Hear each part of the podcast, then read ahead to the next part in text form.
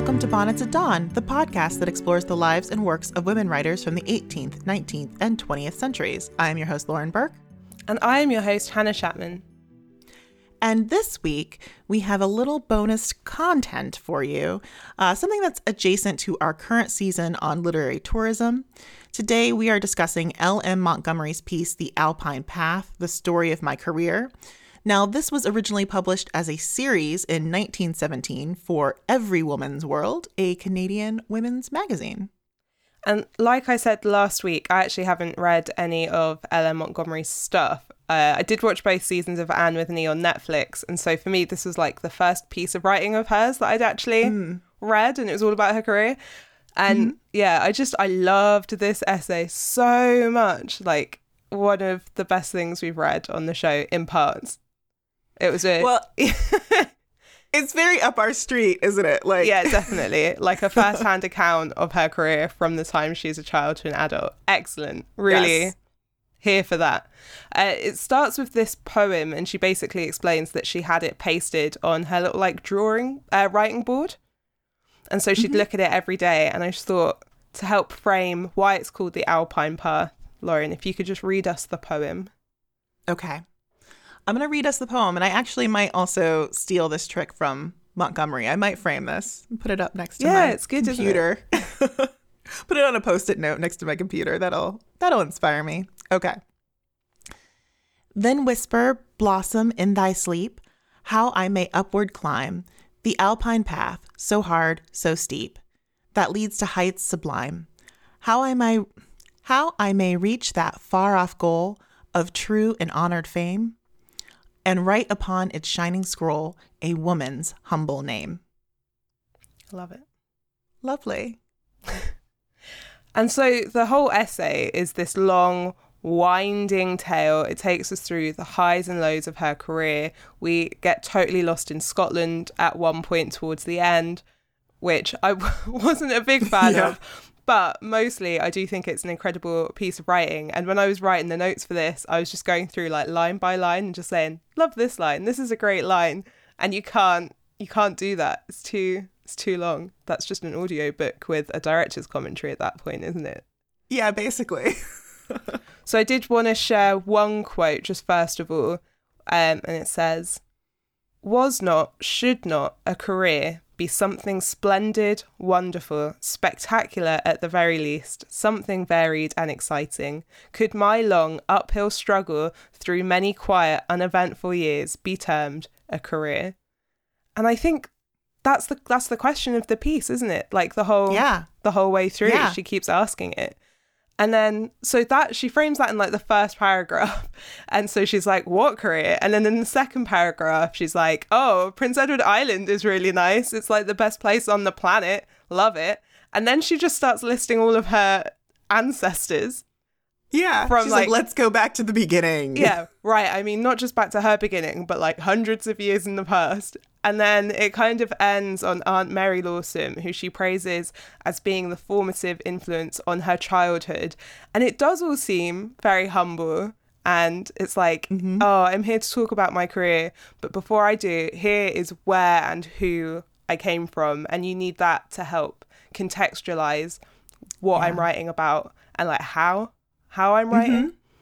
So I really liked that. It was unexpected it's like also so funny because I bet this magazine was like, right, this is a fluff piece. This is a simple essay for like, you know, Montgomery, just, you know, a chance for her to brag a bit, you know, offer a little career advice.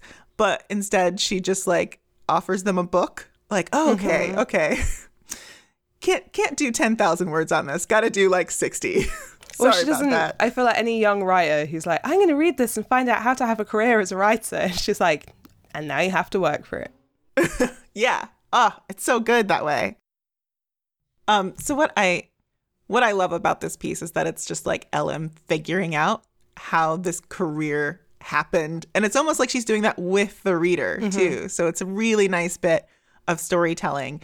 And um I just, you know, wrote uh, in my notes that uh, writing is a lifelong occupation and just like nothing happens overnight. And this piece is just a good yeah. reminder of that. Um, here's one quote that I highlighted Have had a difficult time trying to arrange enough spare minutes to do some writing. Oh, that's like so everyone. also, I wrote Gaskell. yeah. Just stream of consciousness. Women writers' names are coming, you know, in my notes. Anyway, I could not write in the evenings. I was always too tired. Besides, I had to keep my buttons sewed on and my stockings darned.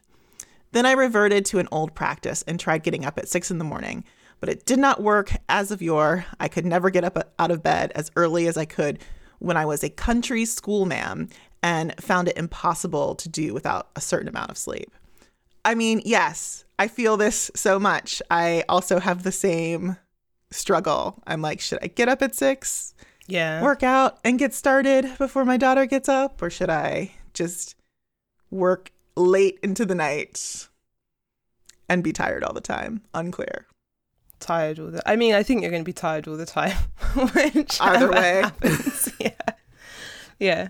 I I really like that I really like that quote. I'd highlighted that one as well, like especially the second half just when she finds it impossible to do without a certain amount of sleep because then you start to Yeah. feel guilty as well. It's definitely like if you don't do it then you feel bad and then that's not like a good kind of mind frame to even try and be doing additional work in.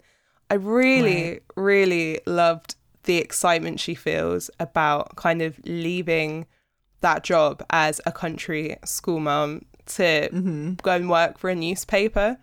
And, you know, just she's kind of out there, she's doing it. That reminded me of Susan Farr, who we knew wrote for a newspaper. Right. And there's this line where she says, I'm a newspaper woman, exclamation mark, in her journal. And I was like, yes, that's so Mm-hmm. One step closer Yeah. to the dream, really. Yeah. And then, yeah, another great quote. When people say to me, as they occasionally do, Oh, how I envy your gift, how I wish I could write as you do, I am inclined to wonder, with some inward amusement, how much they would have envied me on those dark, cold winter mornings of my apprenticeship. Again, it's just her career is like it's work, it's effort, it's staying up late, it's getting up early, it's a drudge, it isn't glamorous, it isn't fun. Like, it isn't just a gift. I mean, I think this is something that we come back to time and time again on this mm-hmm. podcast. Like, no one that we know of just sits down and writes, and that first draft is perfect and it flows perfectly, and they just are gifted and touched by God, and it's it's all great. Um, it's work. It's the work of it. And she's saying like, oh, actually, this is work. You can do it too. It's it's not easy. yeah, exactly. yeah, but you got Now- the hours in. we did skip ahead a little bit because it's that's the exciting stuff, right? When that when we get to that section, I was like, here I here we are, I'm here for it, great. But there is that beginning part uh, before we get to the meaty career sections, uh, where we have that beautifully realized backstory about her ancestors and Prince Edward Island as a place. So last week, while we were recording, Lauren and I had this whole conversation just about how the term regionalist is used to describe writers and how often it can be used negatively, especially in the case of a woman writer. But then in this essay, I almost feel like LM is defiant in her love of Prince Edward Island. Mm-hmm. It's very, it's like, I'm going to tell you about why this is the best place and why I would want to Yeah. write about it. And it's like explaining Yeah. that. you can see like how her writing is just really infused with that love of like place and history Mm-hmm. as well. Um, so yeah, it's just it's kind of like in LM's case, the shoe does really fit. And um, here's a really good paragraph. I love this one. It's uh, right at the start of the essay. She says, I was born in the little village of Clifton, Prince Edward Island. Old Prince Edward Island is a good place to be born, a good place in which to spend your childhood. I can think of none better. We Prince Edward Islanders are a loyal race. In our secret soul, we believe that there is no place like the little province which gave us birth. We may suspect that it isn't quite perfect any more than any other spot on this planet, but you will not catch us admitting it. And how furiously we hate anyone who does say it. So she's just really like mythologizing this place. She's really bringing you back. She's like telling you about the people. Um, and this other quote, which I really enjoy as well. And yet, we cannot define the charm of Prince Edward Island in terms of land or sea. It is too elusive, too subtle. So it's like she's spending her entire life like trying to capture Trying to what is capture it, special. yeah. Yeah, which I think is really interesting. So I'm like, okay, so we can we can call her a regionalist in the sense that this is it feels like this is what she's trying to work out in her work. Yeah. And I just want to like kind of present. So I had never heard anyone be described as a regionalist until fairly recent. Well, in maybe like the last couple of seasons of doing this, I just hadn't come across it as a term. Um, and I read Joanna Russ's How to Suppress Women Writing, and it's mentioned in that. So then every time it's come up since, I've just always thought about this one paragraph in Joanna Russ's book. Sure, So I yeah. thought I'd share it to kind of give some like wider context of uh, when we use terms to describe women writers, sometimes they can be the right terms, sometimes they can't. Like when we were talking about Northanger Abbey and just like, is it satire? Is it parody? Like, make sure Mm-hmm. you know, like, because there's context and you Right. can like misapply stuff. So Russ says it seems clear that the term regionalist, so often applied to women writers, indicates not only that the writer in question concentrates on a particular region, but also that the work is thereby limited and not of broad interest, and therefore of interest not primarily for literary reasons, but for its sociological or quasi historical interest. The regionalist is a second rate fictioneer, a documentary maker, m- manky. I don't know what that word is. That last one. I will. I was trying to Yeah, figure I don't it know out. how to say that. so, thinking about Russ's definition of the term is then, I think, doubly interesting with LM because she's mostly categorized as being a children's writer. Right. So that's another way of reducing a woman's work. So she may she may be like an active regionalist, but that is gonna. Mm-hmm. p Some people will dismiss her work. It's like a double edged sword for Oh, like the same reason. Yeah. So it's just. Yeah, I just think it's interesting. A little food for thought. So while I was reading this essay, I just kept thinking like that this piece reminded me of something. And then it sent me down a rabbit hole, like trying to find other pieces by other female authors um, that I could compare it to. Like I was like, oh, did Louisa May Alcott write something similar? Did I was just like, who did it? Who did it? Um, and the only things that I was coming up with was like, I don't know. Eudora Welty has a book called On Writing, and Willa Cather has a collection of essays also called On Writing. um, but those are more about like the actual craft versus how they got there and how they put in the work, um, which is what I was really interested in. Then I realized this piece reminds me of Agatha Christie's autobiography, Oh. which um, is delightful. I highly recommend. Um, it also has like sort of this playful tone. It also um, sort of rom- romanticizes events, and I think a lot of Christie uh, critics also say, you know, you should take it a little bit with a grain of salt, as well as I think something that Trina kind of mentioned on last week's episode that maybe we should take this this essay with a little bit of a little grain of salt. Um, but I think that that's particularly interesting because um, like they're both storytellers and they're both like trying to entertain you and Yeah. also give you their truth at the same time and like contextualize it for you. So, I mean, I don't know, it makes sense. Yeah, I think that it was reminding me a lot of um, stuff that I'd read, and then I realised it's because she includes journal extracts, and it was reminding me of journals that I'd read Oh, really? because journals sound the same. And I was like, oh yeah, she's written a diary. I've read this. yeah. I do like that she's referencing the diary Oh, yeah. and um that is and just yeah, pulling that out almost as evidence. Yeah. Like, see, here's this here's this entry and this is what happens. Um there's this one story that I highlighted towards the beginning of the piece um to kind of just sort of uh, show you guys what I mean by like romanticizing these events in her life. So, this is when she's very young and it's after her mother has passed. And she says, Where is heaven? I whispered to Aunt Emily, although I knew well that whispering in church was an unpardonable sin. Aunt Emily did not commit it. Silently, gravely, she pointed upward. With the literal and implicit belief of childhood, I took it for granted that this meant that the portion of Clifton Church which was above the ceiling.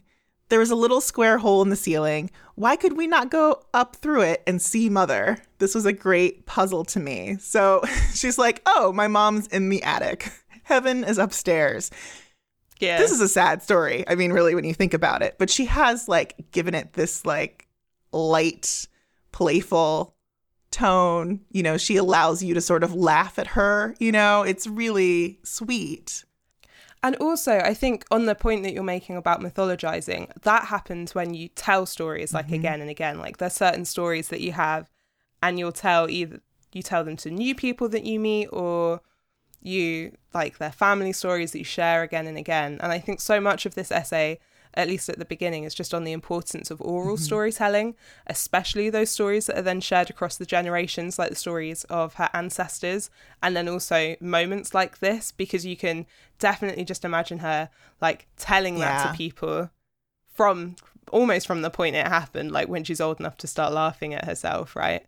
Um, and there's this beautiful line um, Grandfather liked a dramatic story, had a good memory for its fine points, and could tell it well. Yeah. And like coming, you can just tell like how much importance she's put mm-hmm. on that as like a skill. And it reminds me of my grandma like telling us stories about my dad while we all just like sat around like this big dining room table eating pudding. And it's the same stories mm-hmm. every time. I think my dad would get really pissed off when she did it. But we'd be like, tell us the story about dad falling in the brook and ruining his trousers again. It's not even a funny story, but Well, yeah. that oral st- like that oral storytelling too. I mean, that's where you also like work out your gift as a storyteller, right? Like when you're telling your friends stories at the pub or whatever, like you see what lands in real time. And mm-hmm. that's like how you work out your material. And if your material, like Anne of Green Gables, is steeped in your own history, inspired by real life events, I mean, it's almost like a stand up. Like you're like, okay, that landed. I should actually maybe exaggerate this point. Maybe I should reduce this. And then here you go. And it's always painful when someone is not a good storyteller and they're telling a story Yeah. and you're just like, you're burying the lead. Yeah. You're giving me too much information. Yeah. I don't need like just let's get let's keep keep it rolling. I know someone and I love them very much, but they give me too many details that are not relevant to the story. Is it me? no. and I'm always like, wait, is that important? Do we go down? Wait, no, okay, no, this is this is where we have to go. I I will say this. Um, one of my old roommates and one of my closest friends, he was uh lovely person. He's not like a bad storyteller, but he like you'll go like, "Hey, how was your day? What happened today?" And he'll be like, "Oh, not much." And then like 20 minutes later, be like, "Oh, this one weird thing happened," and it will be like super weird, and you're like, "Whoa, why, why did you not like text me as that was happening?" Yeah, That yeah, is wild. And it was like big stuff, like, "Oh yeah, like I was mugged this morning, but it's not a big deal." And you're like, "What?" so, so yeah. Um, but I can tell from reading this essay that like she's not that gal. Yeah, yeah, yeah. She tells you right away what's going on. well, until until we get to Scotland. Yeah, there are there, actually there are some details that we're like we're not really sure we need. um about halfway through the essay, we get back to the idea of career. Thank goodness, my favorite topic. Um, she says, So ran the current of my life in childhood, very quiet and simple, you perceive. Nothing at all exciting about it, nothing that savors of a career. Some might think it dull, but life never held for me a dull moment. I had in my vivid imagination a passport to the geography of fairyland. It's interesting that halfway through the essay, after she has recounted us with all of these like childhood memories, that LM then begins talking about career again, and she remarks that there is nothing that savors of a career. Yeah, which is weird because it's like you're a child still. Yeah. Um, you haven't. when are you meant to? So I remember reading it and just being like, at what point do you think this career has started? Because so far Yeah. you are just like a little babby girl, and like then it just made me wonder like.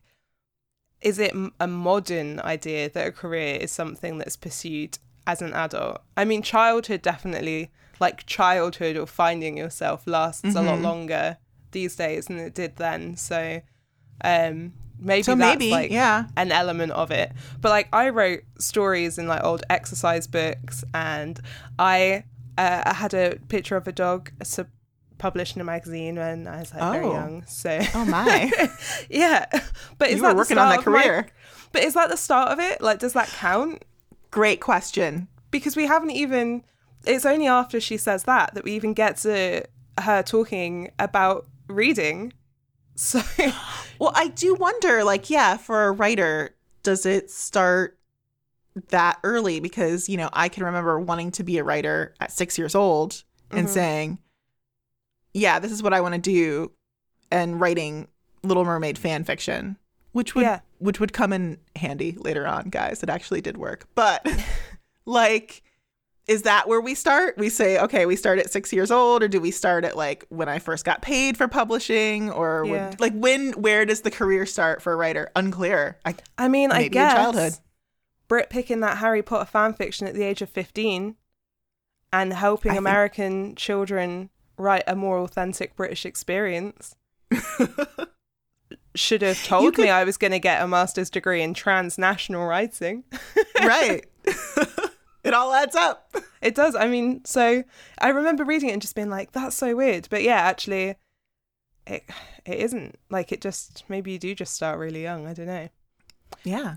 So yeah, so she finally, at this point, quite deep into the essay, is like, "Oh yeah, I like read a ton," and then. I I've condensed this like quite big chunk, but she read really widely, and I loved like everything that she says about about reading. So I've taken some stuff out. I've tried to condense it. Um, she says, It goes without saying that I was passionately fond of reading. We did not have a great many books in the house, but there were generally plenty of papers and a magazine or two. What books we had were well and often read. I always loved fairy tales and delighted in ghost stories. I thought of you, Lauren. Indeed, to this day, I like nothing better than a well told ghost story warranted to send a cold creep down your spine. But it must be a real ghost story, mark you. The spook must not turn out a delusion and a snare. And then she goes on to say, uh, I did not have access to many novels. Those were the days when novels were frowned on as reading for children. And then poetry. Fortunately, poetry did not share the ban of novels. I could revel at will in Longfellow, Tennyson, Whittier, Scott, Byron, Milton, Burns. Poetry poured over in childhood becomes part of one's nature more thoroughly than that which, if first read in mature years, can ever do. Yeah. Love that. Hits all the bases, man. She's like, got my poetry, got my ghost stories. Yeah. Here's, you know, the attitudes on novels at the time. Very helpful. Yeah. Bit of information, actually. Um, here's what I read. That's the other thing that I actually also love is when we talk about what they Mhm. read, right, on this show. And um, it's so helpful to know. And every author that we cover on this show has a love of reading. I mean, that's the like the big thread, right? It's like everyone read, they read widely, they fucking loved it. Yeah. And that's also like the number one bit of writing advice, isn't it? Whenever someone's like, I want to write a graphic novel, what's what, you know, what should I do in my graphic novel to stand out from other people? And it's like, why don't you go read a bunch? Yeah, I that's I remember seeing like a big Twitter thread about people saying like I don't I don't read other people's comics. I just make my own because I don't want to Yeah. like copy. And it's like cool. So I guess novelists don't ever read. Yeah. What is that? And it's also like not about copying too. Like sometimes you read it's like inspiration comes in many forms. Like sometimes I'm reading something and I'm like, "Oh, I don't like this. I would do this." Mhm. And you're like, "Oh, there's an idea." Yeah. So- like I don't like Amsterdam by Ian McEwan. I will never read another book by a man. I'm sorry I made that mistake. Cool. You just keep reading Ian McEwan though. No, it's just that's just the one book. I just bring it That's up the a one lot book. because I read it this year and it really pissed me off. Like it really for it. annoyed me. just think about how annoyed I am by it all the time. So then we get to this amazing bit that she shifts from her reading to her recollections on writing, which is very good. So she says, I have written at length about the incidents and environment of my childhood because they have had a marked influence on the development of my literary gift. A different environment would have given me a different bias. Were it not for those Cavendish years, I do not think that Anne of Green Gables would ever have been written. When I am asked, When did you begin to write? I say, I wish I could remember. I cannot remember a time when I was not writing or when I did not mean to be an author. To write has always been my central purpose, around which every effort and every hope and ambition of my life has grouped itself. Yeah, I yeah, I love that Yeah, bit because it's great. also I think it's doing a few things there. It's like explaining why she's given us that information in the essay. It's explaining why Anne of Green Gables is the book that she wrote. And again, just speaking back to that mm-hmm. regionalism thing, it's like if it hadn't been for those Cavendish years, like it's not even just Anne of Green Gables would ever have been written. It's like Yeah. what she's the content would be completely different. So Yeah, yeah, absolutely. Yeah, I mean, I think that's kind of that's such a nice bit too because it kind of gets it like one of the things that we're trying to do with the literary tourism season, just like think about the places where they wrote mm. and how that, you know, affected their career. And here we have someone just like laying it telling us outright. Yeah, and I really like that she goes on to tell us about like her early attempts at writing poetry with a school friend. She doesn't just jump from mm-hmm. saying like, "Oh, I wrote all the time, then I wrote this best-selling book. That was cool." She tells us about Yeah. when she's 12 and she sat there with her friend writing uh, at school and then getting into trouble and then she has this like stack of poetry that she's written and she's been hiding it from people, which again made me think of that. What was that short story I listened to on the New Yorker recently? And I told you about it. It was the who the haunted the haunting of Hill House one. Who wrote that? Shirley Jackson? Shirley Jackson. And Shirley Jackson wrote a mm-hmm. short story about a young girl whose grandmother gets her to read like a secret poem that no mm-hmm. one knew about. And it was making me think about that. And it's like, so again, here she's writing, but it's for her. It's like she's not showing it to people. She doesn't know how much merit it is. And then she actively goes out to try and find an impartial judge and you know say like is this good? Like should i keep doing it? And i think i just loved how candid that story was and just saying like i didn't think i was great. I was like hiding it from people. I was embarrassed. And also i mm-hmm. needed validation before i could consider myself a writer. I needed someone who wasn't me who wasn't someone i loved. It wasn't like my grandma or a friend to say like this is good.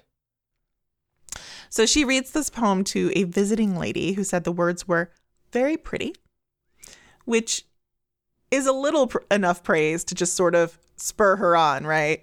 Um, Yeah. She then submitted her first writing to the Charlottetown Examiner. She when, was like at that age she was At that really age, young as well she was, like, yeah very It's pretty. crazy. Let's do it. yeah Works for Let's me. do it. Um, she was rejected, and the poems were returned to her.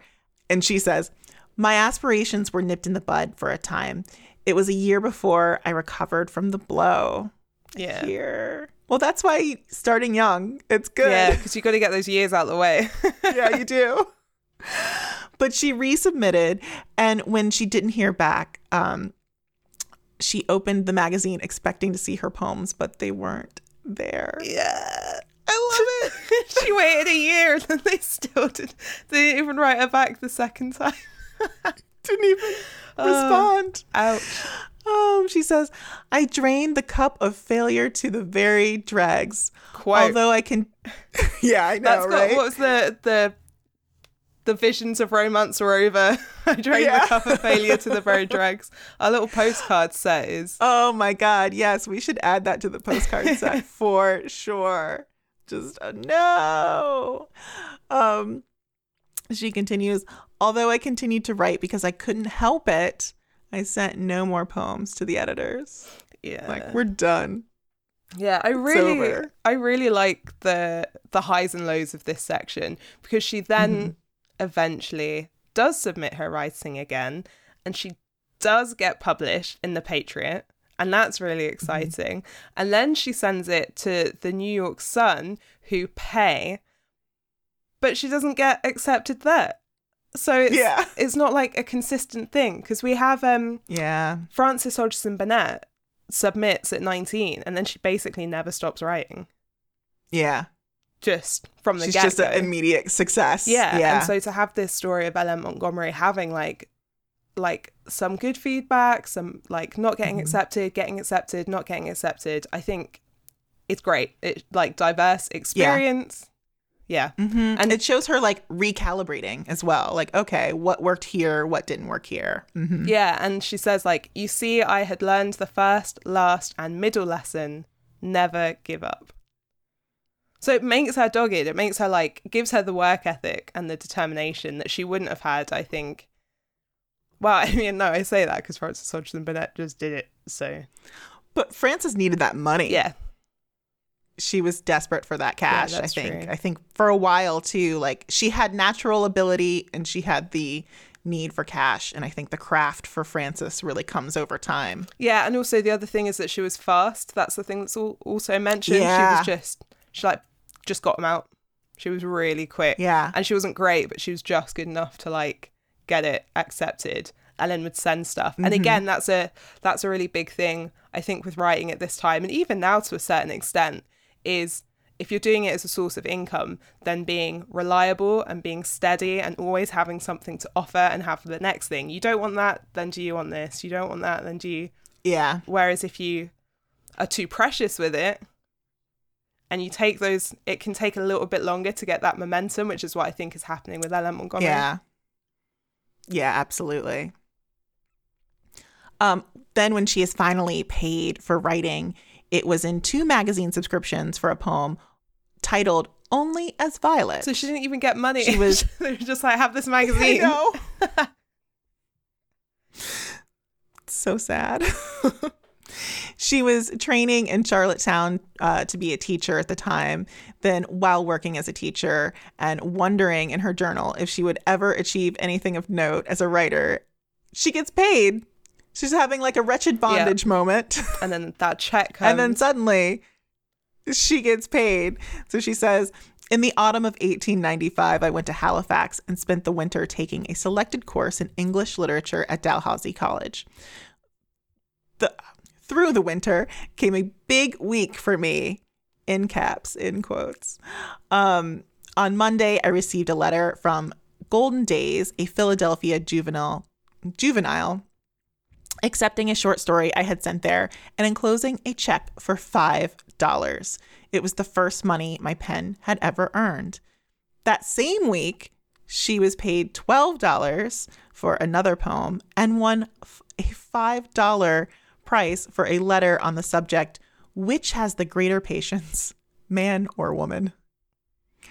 And she says, Never in my life before or since have I been so rich. I just like that one week. It's crazy. lovely. It's so good.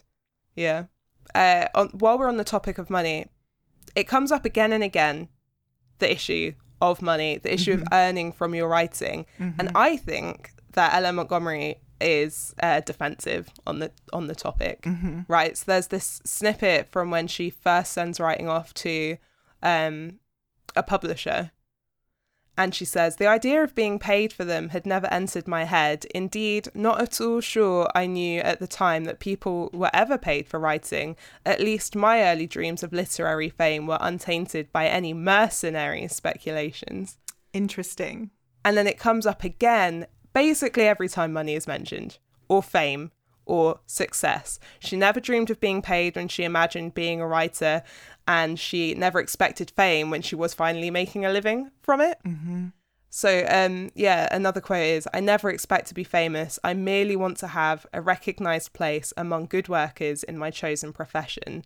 And I just feel like it's almost like it's okay that I'm famous because I didn't expect it to happen.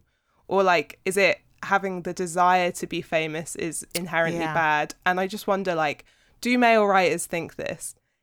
Why does it keep coming up for the women we cover on this show? Yes, absolutely. And why do biographers do it? Why do we I- why do we try and reduce their want for fame? Why do we try and reduce their want Ah. for money? Be mercenary, bitches. Just do it. yes. I think about this so much. Like it's so funny that this is in the in the essay. Cuz I'm like these are all the things that I just think about nonstop. Okay. So let's unpack this a little bit because, yes, now being the women we are today, right? We want to like own our ambition. We want to own our Mhm. success. We want to be mercenary about it. But um I'm like, okay, is this a time period situation? Again, I want to bring it back around to Agatha, Christie. Yeah. Yeah, because I think that's one of the things that I sort of revisit time and time again with Agatha is her relationship with money. Mhm. Um, because she sort of has like a similar attitude in her bio. I mean, like she starts off being like, "Oh, I'm just a girl who was married to a guy, and I had this little writing habit, and it was nice. And I'd get a little bit of cash, and then I'd, you know, redo my kitchen, and it wasn't a career or anything." But the thing is, that modesty just doesn't ring true Mhm. to me because you don't become an industry without that much ambition. I mean, the woman was like writing novel after novel. She was doing stage adaptations, radio adaptations. Like, she was uber famous. This was a career. Yeah. So it's like, can you, why aren't you owning it? Are you not owning it because it's vulgar for a woman to own her ambition? Is that what we're like sort of dealing with and unpacking here? And then, like, by the end of your career, when you're releasing this autobiography and you're in industry, Mhm. are both of them sort of like curating their legacy, Yeah. sort of like mythologizing their own sort of origin story of like, I always was about the words and the story, and I was not about the fame and the money. Another quote, another gem that I really enjoyed in this piece. I have always hated beginning a story. So true. Mm. When I get the first paragraph written, I feel as though it were half done. The rest comes easy. To begin a book, therefore, seems quite a stupendous task. Besides, I did not see just how I could get time for it. I could not afford to take time from my regular writing hours. And in the end, I never deliberately sat down and said, Go to, here are my pens, paper, ink, and plot. Let me write a book. It really all just happened. So she's a, a pantser, not a plotter, Yeah. essentially. And once you get that first bit unlocked, all right, you're good. Yeah, and I, I really like that bit. And also, we both highlighted the paragraph uh, about like the birth of Anne, and I think it's because she's Mm. describing the process of writing. Again, like you just get every Mhm. now and then you'll just get this little gem. So she says, I had always kept a notebook in which I jotted down, as they occurred to me, ideas for plots, incidents, characters, and descriptions. In the spring of 1904, I was looking over this notebook in search of some idea for a short serial I wanted to write for a certain Sunday school paper. I found a faded entry written many years before. Elderly couple apply to orphan asylum for a boy. By mistake, a girl is sent them. I thought this would do. I began to block out the chapters, devise and select incidents, and brood up my heroine, Anne. She was not so named of malice aforethought, but flashed into my fancy, already christened, even to the all important E, began to expand in such a fashion that she soon seemed very real to me and took possession of me to an unusual extent. She appealed to me, and I thought it rather a shame to waste her on an ephemeral little serial. Because that's what she was writing up until this point she was writing these like short stories, these like serialized things that she was selling to Mhm. magazines that she'd been writing for magazines when she was working as a newspaper woman. So Anne of Green Gables was like her debut, like, I'm gonna sit down, I'm gonna write a book book. Yeah, I'm gonna hold on to this story. It's Yeah. actually too good Yeah. for that. Which I love that bit. I also love the other bit about the um the detail, like the Anne with an E. That's such a specific detail. It's a, like it's seems like such a small Mhm. stroke, honestly. Um, but it lends so much to that character. Like I feel like it's one of those details that you're like, her name is Anne, but it has to be with an E, Yeah, and she's, gonna yeah. she's she's gonna drill that into you and that you're like oh now Mm-hmm. i know who this character is And also, I like to think as well, because she's talking about like the incidents that will happen. And we know from the beginning of the essay, which kind of sets this up nicely, is that she's writing about her experiences as a child, not just in Anne of Green Gables, but in a book called The Story Girl. A lot of the really early stuff. Um, so she's mining that content. So you can just imagine her sitting there and being like, oh, I can, like, the thing that happened with Billy and the sheep. I haven't read it, so I, I can't think of a good example. I can use like, that here. That you know, works better like here. the ghost, Mhm. like the the haunted wood. You know, the story club was real. That's in Anne of Green Gables, Mhm. and just being like, oh, I can use this, yeah, and just kind of like jigsawing those pieces all together. So LM began Anne of Green Gables in the spring of 1904 and finished it in 1905. She wrote it in the evenings after she came home from work. In this quote, she says, Write a book. You have the central idea. All you need to do is spread it out over enough chapters to amount to a book. In June 1908, when the book was published, she said, Not a great book, but mine, mine, mine, something which I had created. Not So a didn't- great book. Didn't live up to her standards, maybe No. had not achieved. I think it's very hard, right? Whenever you put out a book, I feel like you're really lucky if you get like 90% of like what you had imagined. I feel like there's always Alcott a didn't like- negotiation. Alcott didn't like Little Women. She wasn't. Yeah. She, wasn't sure about it at all, and it wasn't until she got the proof back where she's like, "Oh, okay, this is like, this reads fine." this is okay. You're too Yeah. in it, I think. hmm as well. And I, I think it would be really difficult also if you had mined from your own childhood. like I Yeah. just don't know if I would be able to like judge it sort of objective, Yeah. objectively. Yeah. Absolutely. And keeping on those Louisa May Alcott vibes as well, she does say in her uh, in the essay, I can't remember if it was from a journal entry, but she says, "With the publication of Green Gables, my struggle was over." And there is this one Louisa May Alcott entry after Little Women when she says with relief that all of her debts are paid. Mhm. And it's just like, yes, okay, like this is the point. I've Yeah. made it. I've arrived. Great. And I just I love seeing those personal reflections on arriving at success and what pub- Mhm. like publication of something as like weighty as Little Women or Anne of Green Gables can can mean to these authors. Mm-hmm. Yeah, absolutely. It's like, okay, now I can breathe and maybe, maybe write what I want to write Yeah. or get a little riskier or like, okay, yeah, I'm not, I'm not tied down by my debts. Towards the end of the piece, uh, LM is sharing diary entries from her travels rather than her years of writing, which I mean, love traveling. It does feel a bit off topic. I feel like it's she's like, now I've arrived, this is what I'm gonna do with my time. That's yeah, yeah, that's true. I mean, it's great because I love a bit of travel writing, but I'm also like, I would like this maybe as a separate essay, would mm-hmm. be my note. yes. Yeah, yeah. yeah. Um, because I would love to hear all about this uh, because she has her own sort of like literary tourism adventures. So she says, um, our hotel and our meaning her and her husband, who she doesn't really doesn't really talk about. He's there. She doesn't even say his name. But I love I do like too. Like, that. oh yeah, I got married. That's not important. Um, she says our hotel is in Russell Square.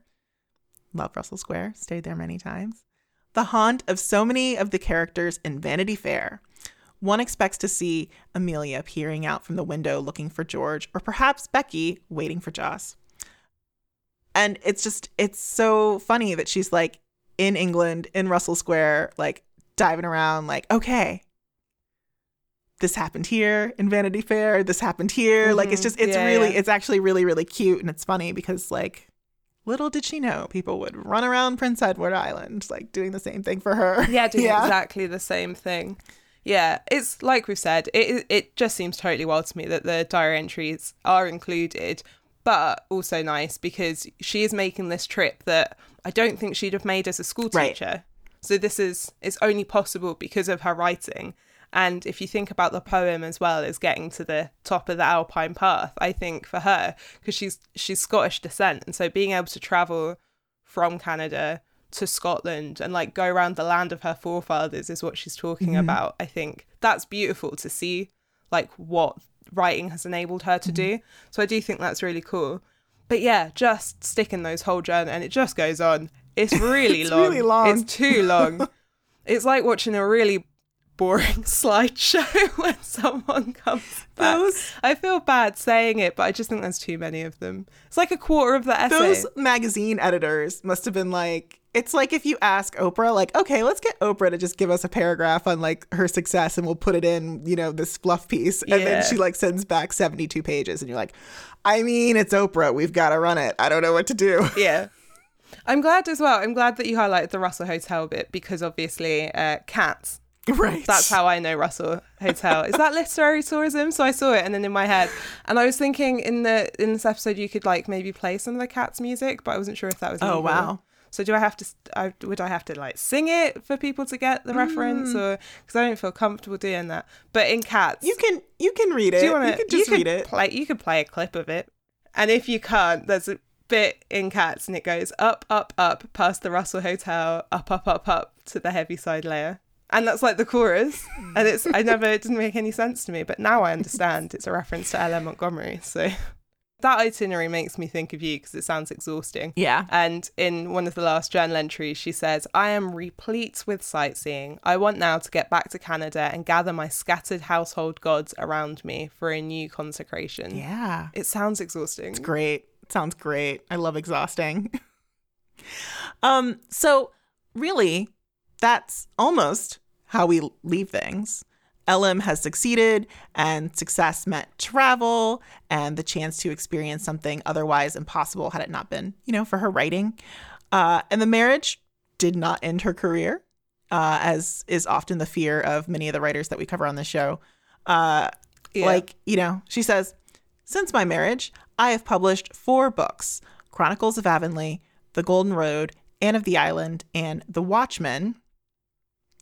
The, the famous comic, The Watchmen, obviously. I like that. Lo- the latter being a me. volume of collected verse.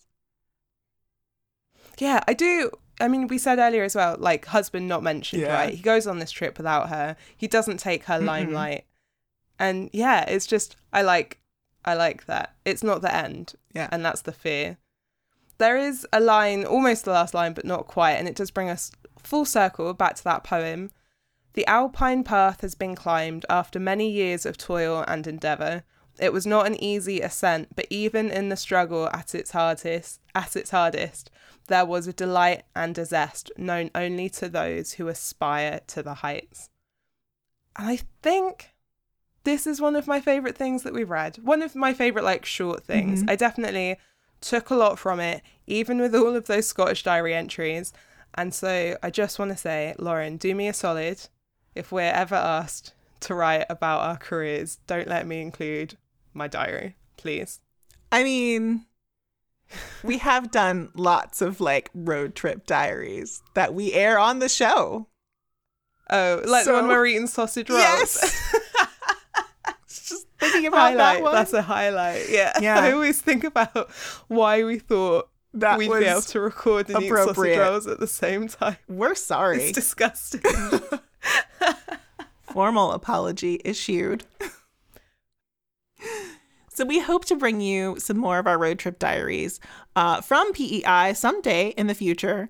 But in the meantime, we are going to be back next week with uh, more literary tourism. Um, although I do feel like this episode was very on brand for literary tourism. Actually, I felt like, I thought it was was going gonna be a off, bonus, but, but then it, yeah, it yeah, does yeah. feel like it actually fits with the season. So I think that's We're great. We're good like that. So, a lot of you guys in the comments um, for the last episode and in our sort of informal Anne of Green Gables uh, read along, you shared a lot of your photos of actually going to PEI. I do feel like everyone has been to PEI except for us. Everyone has read all of Montgomery's work except for us. Yeah. But maybe we're Both bringing you guys something new with the essay. Uh, my my hope. Maybe. But um, if you want to show us more of your photos, and I hope you do, visit us on the social medias. And Hannah, what what are those? What is that? What's the internet? You can find us, as always, on Instagram and Twitter at Bonnets at Dawn. You can email us, bonnets at dawn at gmail.com, and you can find us on Facebook by searching for Bonnets at Dawn and just agreeing to our group rules. Sounds Easy good. Easy peasy. Easy peasy. All right. Thank you guys. Bye. Bye.